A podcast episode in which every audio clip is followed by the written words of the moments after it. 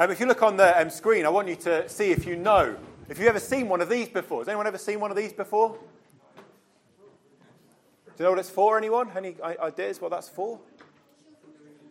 For children to fall off. That's what it looks like, doesn't it? This is called, sorry? When you're in a flat, you've got place for children to sit outside. That's what it's called, an urban window baby cage. They were big in the 1930s. Good for babies to have fresh air was the idea. Where do you put them? You hang them in a cage outside the window. What could go wrong? What could possibly go wrong? There we go. How about this? Anyone know what this is? What's that for? Can I see one of these? You can buy these on Amazon and probably at other retailers as well. Not bad. Who said eggs? Who said eggs? Eggs! It's a pair of egg scissors, of course. So it is egg scissors. Every household needs a pair of egg scissors. What are they for? You don't know until you're told, do you? What about this? What about us? What about people? What are we for? You don't need to answer that because that's the rest of the service. What are we for? What are we for? And where do we find an answer? Well, this morning we are going to be looking at the first 11 chapters of Genesis, the first book of the Bible. A few years ago we looked at these chapters on a Sunday morning. And next week we're going to pick up from chapter 12, our journey through Genesis. So this week the aim is to get up to speed, really. And speed, I guess, is the word. 11 chapters, thousands of years of history, all going to be covered. So much that we're not going to see. If you're interested in what we saw last time, all those sermons are on the internet, so you can have a look. The question is, who are we? Now, our world is pretty confused about this, I think. Like a ship in a storm without an anchor. It's blown this way and that way. We need to find a fixed point, an anchor. So we're going to start at the very beginning, because that is a very good place to start. So Genesis 1, verse 1. In the beginning, God created the heavens and the earth. Stunning. God sets the stage by creating the stage. And then as we read on, God said, and it was. He sets up the whole cosmos. God is introduced as the one from whom everything comes. And his creating stretches over those 6 days. Each day he speaks, he says, and it is as he says. And then he assesses what he does. Again and again, he looks and he sees that it is good. On the sixth day, he creates people. He created mankind in his own image. In the image of God, he created them. Male and female, he created them. This is good. This is good. God creates the world and he creates people in the world. And how does he deal with the people who he's made in the world? Well, the verse after this. God blessed them and said to them. The Maker speaks to them, and his speaking is his blessing, and his blessing is that they go and they fill up the whole earth, so that the whole world is filled with those bearing the image of God. And so after the 6 days, on the end of the 6 days, God looked at everything he had made. God saw all that he had made, and it was very good. The heavens declare the glory of God. We know that. And we look at the vastness of the universe, or we're struck by the beauty of a sunset. And we must conclude the one who called it into being is great beyond description. But the sixth day isn't the end. There's another day in the week, the seventh day. That's what it says. By the seventh day, God had finished the work he had been doing. So on the seventh day, he rested from all his work. Then God blessed the seventh day and made it holy, because on it he rested from all the work of creating he had done. What's going on? What's going on? We'll look at the screen again. And I was going to show you a picture. Who is in charge here? Who's in charge? Who's in charge? Dan? It's the Queen, actually. It's our Queen. Queen Elizabeth II on her coronation day. How do we know the Queen's in charge? She's got a crown. Yvonne? She's sitting on the throne. That's how we know, isn't it? Who's in charge here? This guy with the funny little moustache thing. How do we know? It's obvious, isn't it? We don't know who he is, don't know anything about him. Some old picture I found on the internet. We know who's in charge because he's sitting on the throne. How about here? Who's in charge here? Who's in charge over the world? How do we know? Well, this is what Genesis says. God rested. What is that rest? You read on through the Bible, other places, many other places, but here's one. Psalm 132 explains it. God says, this is my resting place forever and ever. Here I will sit enthroned. God's resting is when he sits on his throne. God rested. He'd completed the work of creating. He had no more creating to do. So he sat on his throne to begin his work of reigning. God reigns. The seventh day proclaims the reign of God over all creation, and it tells the effect. Then God blessed the seventh day and made it holy, because on it he rested. The result of his rest is a blessing, a holy blessing, a unique and wonderful blessing that comes under the reign and the rule of the Creator. So we move on into Genesis 2.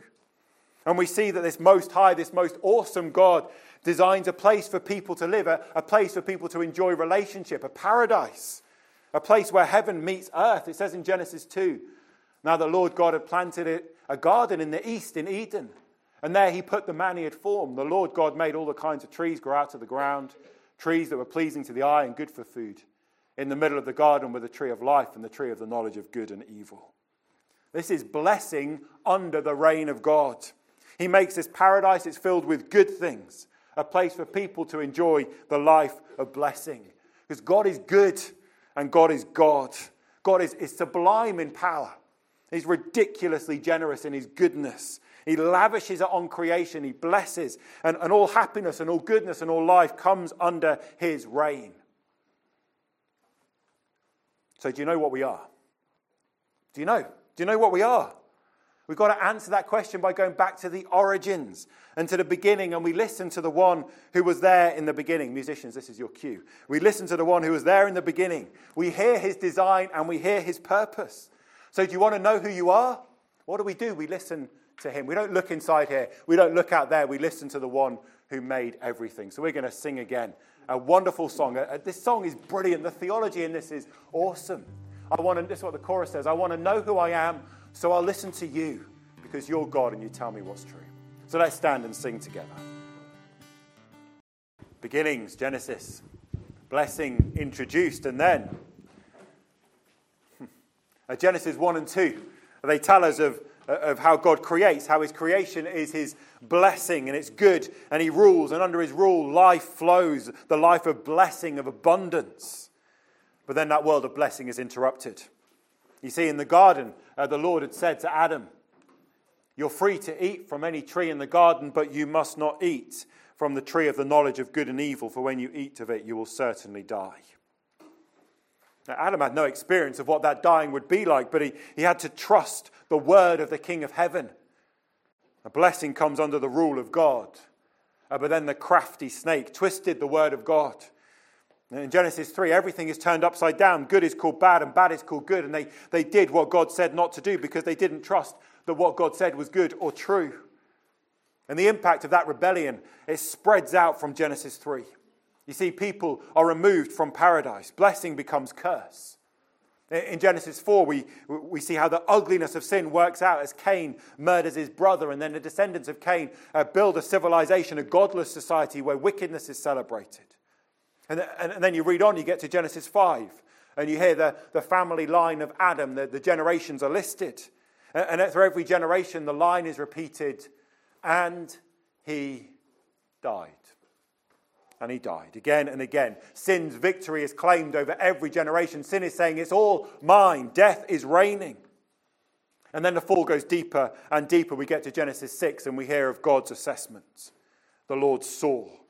Back in Genesis 1, it says the Lord saw all he had made and it was very good. But then in Genesis 6, it says the Lord saw how great the wickedness of the human race had become on the earth, and that every inclination of the thoughts of the human heart was only evil all the time. Genesis 2, the wages of sin is death. God doesn't go back on his word. Wickedness will meet the judgment of God. So in Genesis 6 to 8, we have the flood. What's going to happen here? It's like this. When you go to turn off your computer, is it a complete shutdown and put it away? What happens with the flood? God hits this button, the restart button, the reset. He deals with a sin-ruined world by wiping away life, and he returns the world to its pre-creation conditions. And then, like restarting a computer, the programs begin to reload as the world is put back into place. And as it happens, as we read through Genesis, we've got to be asking, where is the blessing? Has it just been interrupted or obliterated? And that's the question that we want to be asking, because we don't live in paradise, you might have noticed. Our world is the world that fell, and we see it all around us. Where is blessing? Where is it? We know in the deep darkness of Genesis 6, there's a sudden beam of light. The book of Genesis is arranged into sections. Each section is introduced by saying, this is the account of, and then it gives you an account. Then this is the account of as you move through the sections. Genesis 2:4, Genesis 5:1, you get the account of Adam's family with the reign of death. Genesis 6:9 begins a new section with the account of Noah and his family. So the account of Adam reaches its conclusion with this devastating analysis from God that there's only wickedness. And then the very last bit of Adam's account is Genesis 6, verse 8. The very last thing in that section is this. But Noah found favor in the eyes of the Lord. The word favor is grace. Noah is not different to anyone else in Genesis 6. All people are corrupt. The world is corrupt. Over everyone hangs the sentence of death. That all have sinned and fall short of the glory of God. The wages of sin are clear. But Noah found grace. God's grace, God's favor finds the undeserving. And so we dare to ask as we go into the story of the flood, might there still be blessing? So we come to the world after the flood. Genesis 9 is not Genesis 1. The flood has happened because of the wickedness of the human heart. And after the flood, God says, every inclination of the human heart is evil. There's nothing that's changed about the human race. There's a permanent limp. And it's a limp that we know. We see it as we look at conflicts around the world. We see it in tears of grief and in sickness. We see it in our own muddled hearts. In Genesis 1, it displayed the great goodness of God, the generosity of God, but humanity threw it back in his face. And that sin still rules in the human heart. So we ask, how will God relate to this broken world? Well, God speaks in Genesis 9, verse 1. And it says, then God blessed Noah and his sons, saying to them, be fruitful and increase in number and fill the earth. And we think we've been here before. The same words that God used to Adam, he uses again, the words of blessing. And this word bless, it's a kind of weird old word, isn't it? We use it in such a kind of light-hearted way. The word bless comes from the idea of kneeling. Not kneeling before someone, but of someone sitting on your knee, a child sitting on a father's knee. The idea of blessing is this. It's of a father taking a child and putting the child on his knee and showing that child is wrapped up in the care and the support of the family. The child is accepted. The child is safe. The child is loved. The child has a place in which to prosper and to thrive. God blesses people not so that they exist, but so that they live under the care and the provision of the Creator. It was remarkable in Genesis 1. But there are dark days between Genesis 1 and Genesis 9.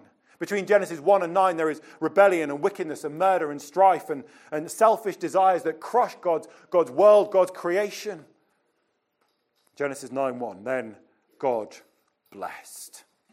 And the objects of blessing are the representatives of the whole of humanity. All people get caught up under the blessing. God is gathering a wayward people onto his knee to show that they are accepted within the safety and care of his family. It's astonishing. And in Genesis 9, God goes on to put himself under obligation to do this. He says this in Genesis 9:11, I will establish my covenant with you. Never again will all life be destroyed by the waters of the flood. Never again will there be a flood to destroy the earth. God commits to preserve the world, to preserve life, even though he said, every inclination of the human heart is evil. God is committed to bless. He's not going to let his work fail. And to help us understand the commitment better, God adds a sign. He says, I have set my rainbow in the clouds. This rainbow, this bow, it's his weapon of warfare. God is saying, I am hanging up my weapons. The safety catches are on. The guns have gone back into the cabinet.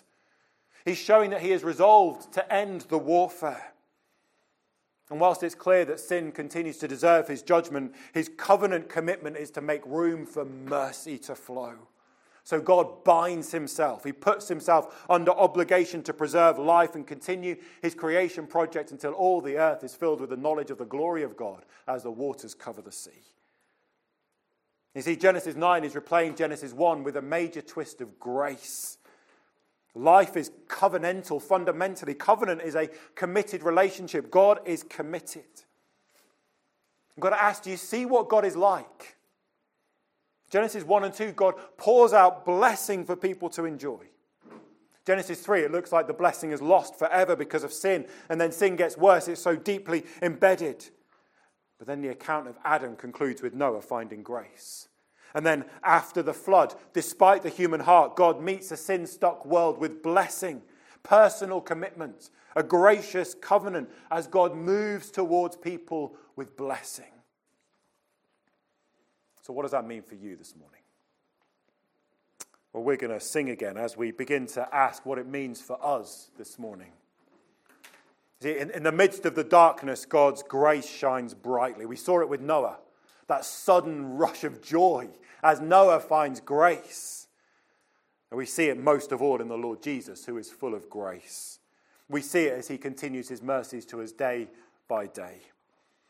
So let's encourage our hearts and encourage one another as we sing about his great grace. Enough of us probably know this to sing it, don't we, Paul? Please do take your seats. As we continue our race through Genesis 1 to 11. Blessing introduced, blessing interrupted, blessing erupts. See, after the flood, Genesis 10, people begin to spread over the world. Genesis 11, God's restraining judgment ensures that his plans are not stopped, that people continue to spread over the world. And then the account of Noah ends. And then Genesis 11 and verse 10, we get a new section. This is the account of Shem's family line. And with this, there is a huge surge of momentum. See, this list of Shem's family, it brings us from the kind of distant past into a world that's more tangible, the world of Abraham. Go to the British Museum today, you will see about the world of Abraham, what it was like. Now the momentum in this family list is seen when we compare it to Adam's family list in chapter 5. Adam's family list has that repeated line again and again. And he died. And he died. Death reigns. That's the point. Death has such a hold. It's ruling.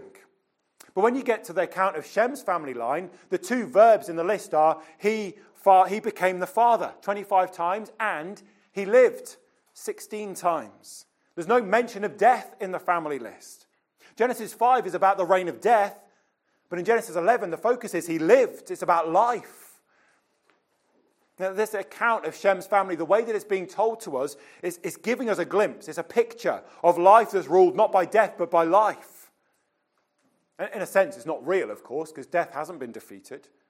But it's a promise, a picture. It's shining forward.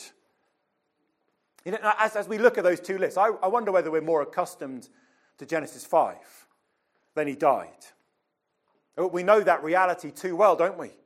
We're so used to living under a shadow of death that our eyes adjust to the gloom. And we forget death is not part of the design. When someone says, oh, death's just a part of life, something within us ought to react, deep within us, something primal, creational. We should object to say death is not part of life. It's an enemy. It's an intruder. And it's unwelcome. So the vision of Shem's family ought to thrill our hearts and raise within us deep longings for life that is ruled by life, and death is gone. Then Shem's family line ends. And we get the account of Terah's family line. That's what we're told, the account of Terah's family line.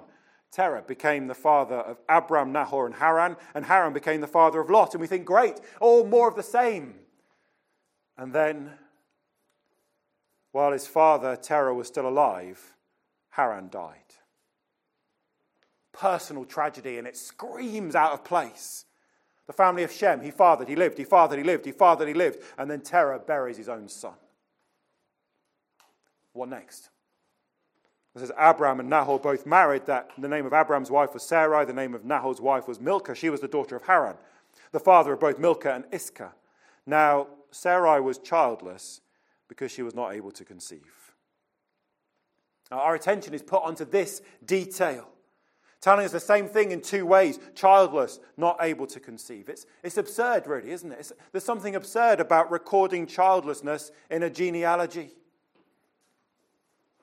As the text zooms in onto the family of Terah, we are confronted with untimely death and childlessness. It stands in stark contrast to the increase in the life of Shem's family. And we ask again, what then of blessing? Now, when life is really like this, isn't it? No, isn't Terah's family just realistically hopeless? A hope of blessing. It's a fairy tale, isn't it? That this kind of immense, imperishable blessings of bliss, life with God in perfect happiness forever, it's just wishful thinking, isn't it? There isn't any talk of blessing, just like Sarai's womb. Empty. We've got to see what God is like. Genesis 1 and 2, God pours out blessing for people to enjoy. Genesis 3, it looks like the blessing has been lost forever because of sin, and that sin is deeply embedded. But then the account of Noah ends with that sudden rush of joy as Noah finds grace, a glimpse of hope. After the flood then, despite the human heart, God meets a sin-struck world with personal commitment to bless. God is moving towards his people in blessing. But we say, is it real? We get to Terah's family. Is it just hopeless like Sarai's womb? Well, then we have to ask, how does God respond to hopelessness? Genesis 12, the Lord speaks.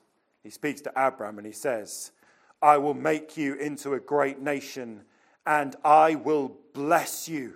I will make your name great and you will be a blessing. I will bless those who bless you and whoever curses you I will curse. And all peoples on earth will be blessed through you. It's an eruption of blessing. You know, an eruption is when it explodes out. An eruption is when it explodes in. God is exploding into the world. His blessing. And what kind of God do we meet in the pages of the Bible? Now, for sure, is one who's powerful more than anything else. Or one who has complete authority, yes. One who is holy, yes. Yes, we meet that God. But as we come along, as we get to Genesis 12, we meet a God who is eager to bring blessing. The Lord speaks blessing. A return to paradise is imagined.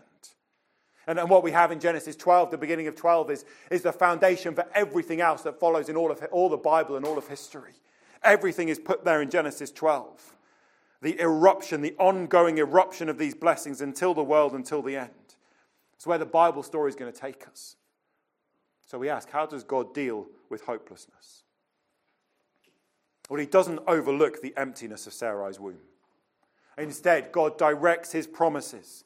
He directs all the expectations onto Sarai's family line. But she can't have children. We'll go on to see it. She tells God, I can't have children. And then she's beyond the age of childbearing. And the Lord says, is anything too hard for the Lord? Do we understand how impossible the promises of God are? It doesn't get more possible as we trace the promises through history. All these promises of Abraham, they grow and they grow and they grow and they land on Jesus Christ.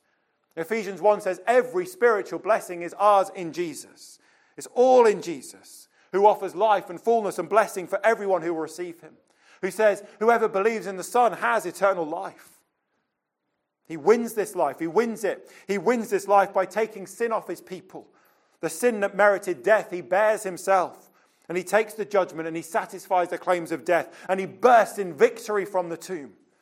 Death is swallowed up in victory. And then the risen Lord Jesus issues his message of hope that all who believe, all who trust him will follow him through death into life, into the life described in Revelation 21, when it says God will wipe every tear from their eyes.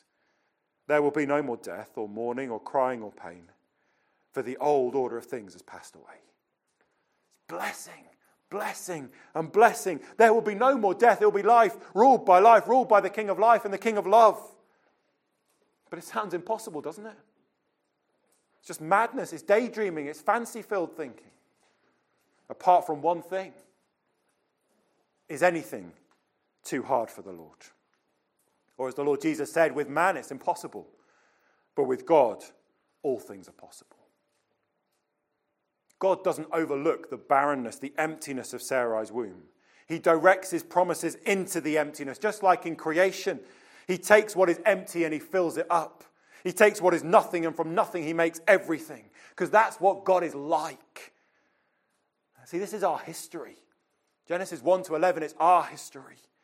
The movement of God toward an undeserving people. the movement of God toward an empty and a hopeless people. It's a movement towards you. His gracious covenant, his commitment is the way that he chooses to relate to you. His commitment to preserve life, his commitment to bring to consummation his creation blessings. God would deal with you graciously. And he knows the darkest depths of your heart.